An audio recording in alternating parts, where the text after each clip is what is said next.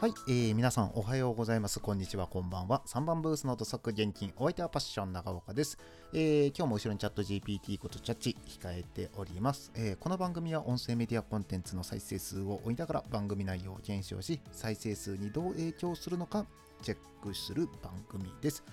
えー、今週はですね、えー、一発撮り禁止を検証しております。検証にはならないですよね。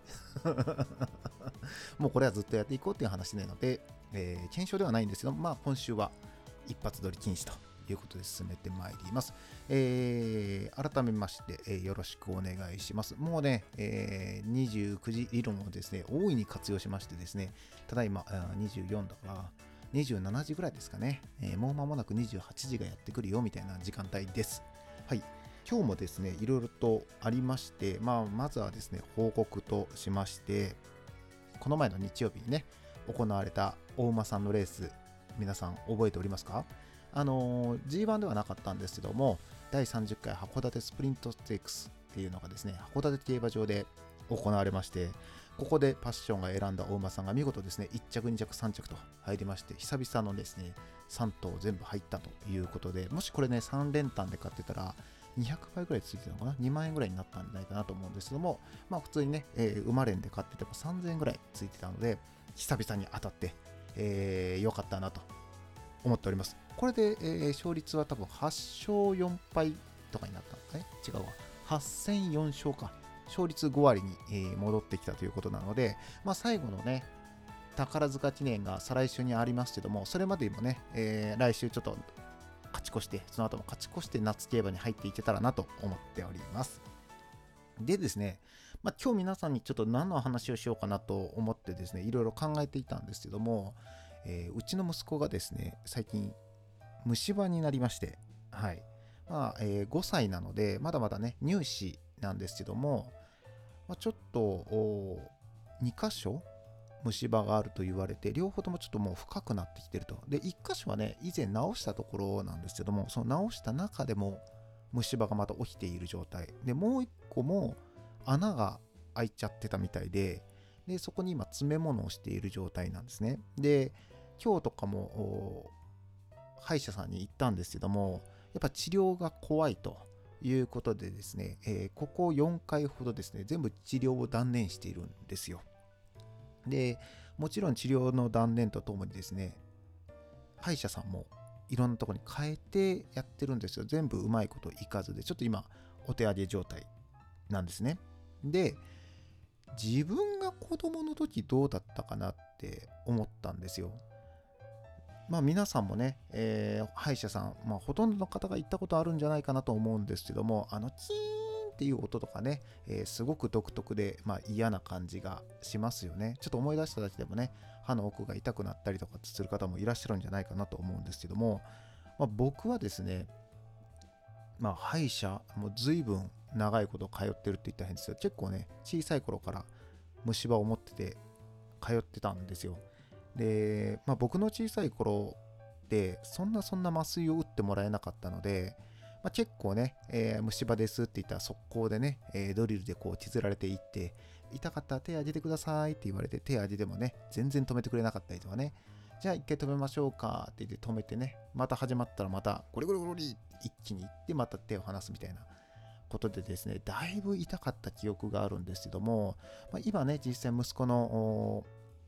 歯医者さんについていくとですね、まずは麻酔をしてね、えー、なるべく痛みを取ってから、処置をしていきましょうっていう形をとってるのですごくね、えー、痛みっていうことに関して僕がね、えー、同じ5歳とか6歳の時に比べたらだいぶなくなってるんじゃないかなと思ってるんですよ。しかも最近はその注射を打つためにまずはその塗る麻酔をちょっとやってでさらに打つっていうことなんでよりね痛みがこう少ない状態だからすごく恵まれてるなと思いながら見てたんですよ。で自分が小さい時どうだったかな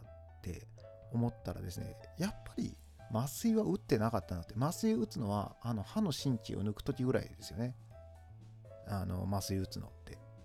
麻酔で歯の神経抜いたのって多分ね、小学生ぐらいの時も抜いてるんですよ。だからその永久歯が生えてきてすぐにもうあの神経確か抜いてたと思うんですよね。今もたまに歯医者行きますけど僕の歯結構あの治療した箇所が多いんですけども治療したのは大体中学生か高校生まで大体一通り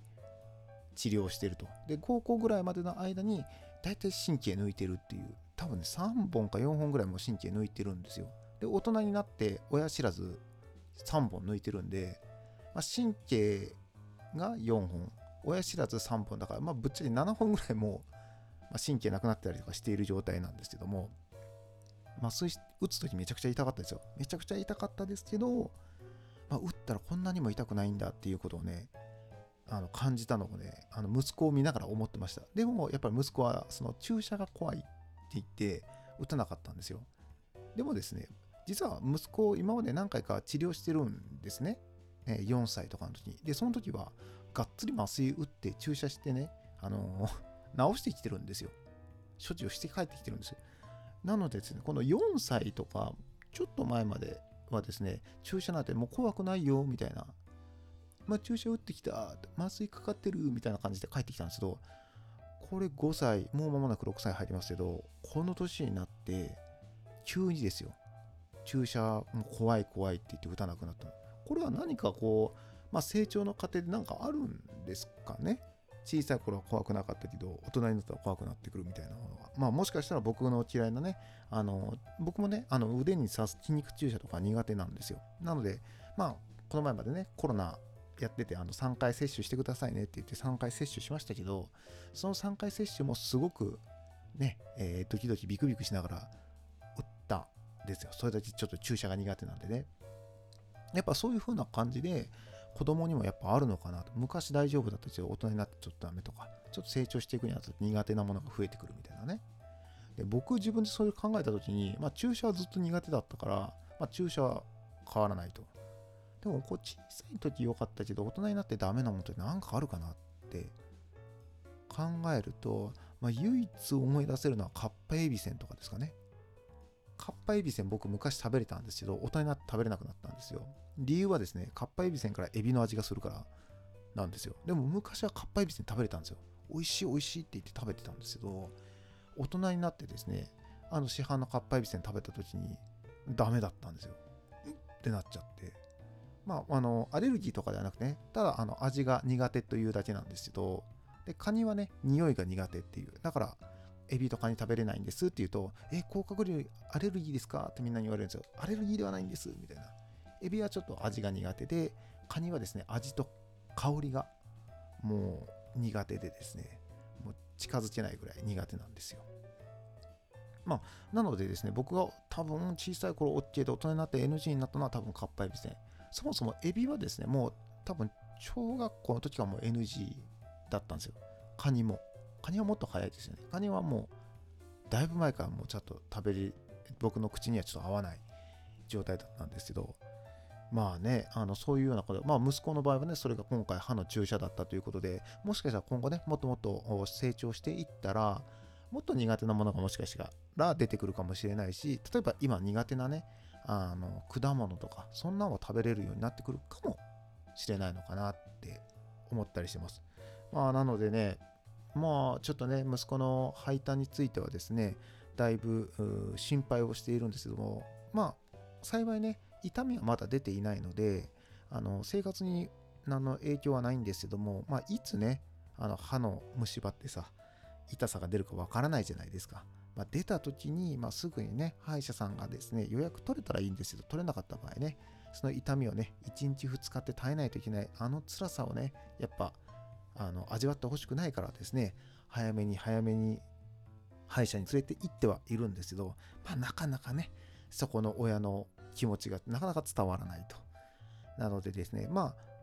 あ、明日、とかですね、僕も妻もですね、お仕事なので、まあ明日連れて行けないんですけども、まあ明後日とかね、もう一回チャレンジして、まあどうかなというような感じですかね。まあ皆さんもね、多分歯医者さん以外でもですね、なんか好きなこと嫌いなこととかっていうのは、まあ子供の頃嫌いなことだったけども、大人になって良くなったもの。まだ子供の時良かったけど、大人になってダメなものって多分たくさんあると思うんですよ。まあその辺ちょっと思い出していただいてね、あ、私はこんなんあったな、僕はこんなんがあったな、みたいなことをちょっと思い出していただいたらいいんじゃないかなと思いました。で、まあ、ちょっと話は戻るんですけど、僕のね、歯医者の話をちょっとさせていただくと、僕、小さい頃、さっきドリルでガンガン削られたって話をしたと思うんですけど、それでもなぜですね、歯医者さんに行ったかというとですね、もう痛かったんですよ。もう純粋に歯が。歯が痛いんで、もう行って削ってもらわないとこの痛みは治らないっていうことを理解したので、どんな痛みにも耐えたっていうのが僕の歯医者の思い出です。なので、やっぱ、もしかしたら息子も、まだね、あの、実際に歯が痛い、歯医者さん行きたいみたいなことはまだないので、もしかしたらそれを経験したらまた変わるかもしれないかなってちょっと思って今お話しさせていただきました。まあね、ちょっと深夜になってね、え、ちょっと僕の声もね、聞いていただいてわかるんですなんかガサガサしてるような気がしません？自分でもガサガサしてるような気がするなと思ってるんですけど、ちょっと気のせいだと思って 考えないようにはしてるんですけどもね。なので、ちょっとね、やっぱ季節の変わり時っていうか、まあ、今日とかね、結構雨、関西雨だいぶ降ってたので、またね、今週1週間結構雨が多いっていう予報が出てますので、例えばこうジメジメしたところからですね、まあ多分お店とかクーラーが効いてるので、クーラーの入ったお部屋に入った時こうね、寒くなって風邪ひいたりとかっていうことがあると思いますのでね、その辺皆さんちょっと気をつけていただいてね、体調管理、えー、気をつけてこの6月を乗り切っていただけたらなと思います。まあ、の6月を乗り切れば、あとは7、8、9と夏がやってきますからね。またその夏をね、楽しく過ごすためには、この6月しっかりね、この梅雨、今ジメジメしてますけども、なんとか乗り切ってね、えー、夏に迎えていけたらなと思っております。まあ大体ね、もう今日は6月の12だけども、実際皆さんがね、聞かれるのは6月13日ですから、まあ6月もあと半分ぐらいって考えたらね、なんとかやっていけるんじゃないかなと思っております。はい、えー、今日はですね、競馬のちょっとした報告とですね、息子のちょっと歯医者のお話をさせていただきましたが、いかがでしたでしょうか？ちょっとね、えー、まあ、今回ありました通り、一発撮り禁止となりまして、まあ、自分の中で今お話ししてますけど、結構ビクビクしながら喋ってます。やっぱり BGM がない喋りっていうのは、まだ慣れないですね。やっぱ昔は普通にそうやって喋ってたはずなのに、やっぱり BGM 一回乗っちゃって、またそこから BGM なしになるってなると、こんなにもビクビクして喋るのかというような形に今なってます。なので今後ね、もっともっとこれに慣れてきて、えー、最初のようにですね、スラスラーっと喋れるようになるまでね、もうちょっと時間が必要かなと、今日、今喋って思いました。またね、明日、明後日とですね、またこれぐらいの時間帯になるんじゃないかなと思いますけども、もしお時間あればですね、えー、聞いていただけますと幸いです。でね、もちろんね、えー、Spotify、Podcast ね、えー、聞いていただいている方々もですね、多分、明日、明後日のやつもですね、またこう深夜にアップするので、多分早朝になるんじゃないかなと思いますのでね、えー、そちらの方も聞いていただけたら幸いです。あとね、えー、まだまだちょっと、今まで月曜日ですけども、まあ、一発撮り禁止してですね、まあ、数字の方がどうなっていくのかっていうのはまた土曜日にね、えー、報告させていただきますので、こちらも楽しみにしていただけたらなと思います。えー、3番ブースの土足現金。ではまた次回お耳にかかりましょう。お相手はパッション長岡でした。さよなら。